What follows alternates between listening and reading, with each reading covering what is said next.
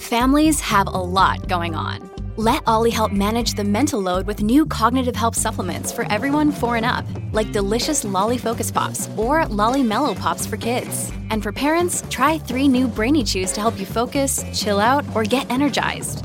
Find these cognitive health buddies for the whole fam at olly.com. That's O L L Y.com. These statements have not been evaluated by the Food and Drug Administration. This product is not intended to diagnose, treat, cure, or prevent any disease.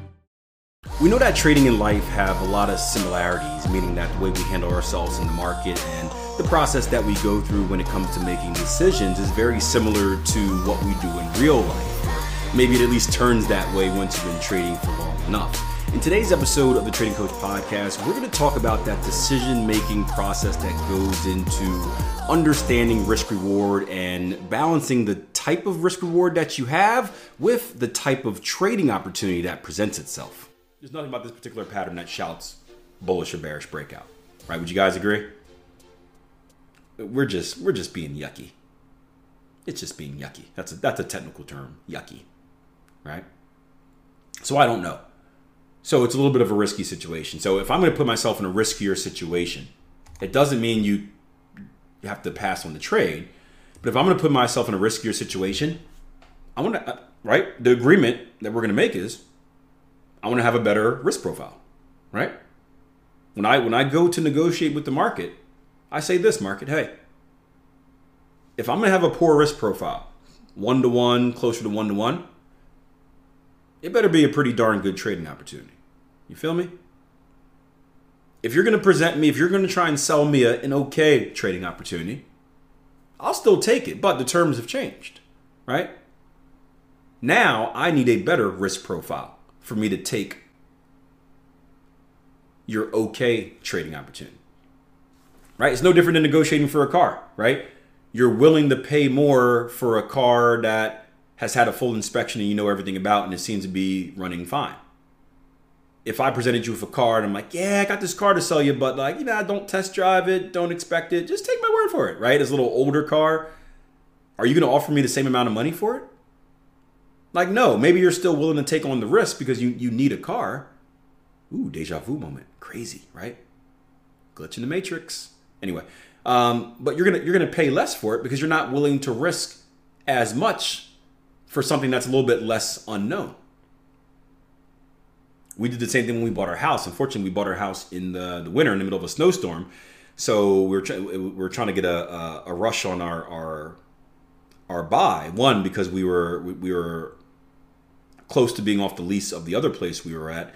And two, we had some very motivated um, sellers. And the more motivated they were, the cheaper the house was. We got a really, really good deal. But unfortunately, during our inspection, there was a snow and ice storm, right? So the inspector couldn't get on the roof. He couldn't get on the roof, so we, we couldn't inspect the roof. Which, if you, if you guys have ever bought houses, like roofs are very important.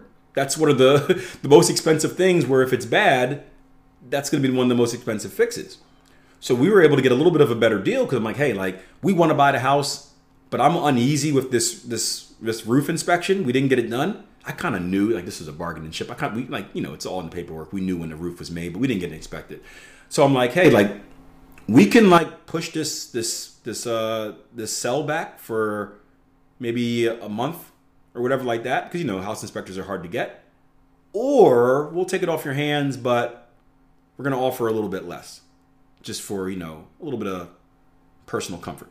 And we were able to get it for even a little bit less because of that. But that's the kind of negotiation process that's happening. Same thing here in the market.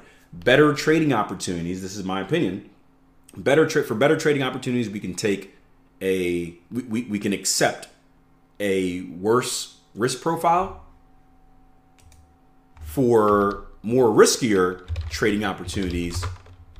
We need a better risk profile to even it out.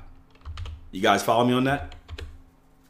Again, it's the whole the whole supply and demand thing. You go to the, the grocery store, they got a section where the fruit's a little bit beat up. What do they do? They sell it for cheaper. Because it's not as appealing. It's still good, but they sell it for cheaper because it's beat up, it's not as appealing. I, I will buy this bruised orange, but I'm not gonna pay full price for it. Vice versa, a brand new product comes out, they're gonna charge you an arm and a leg.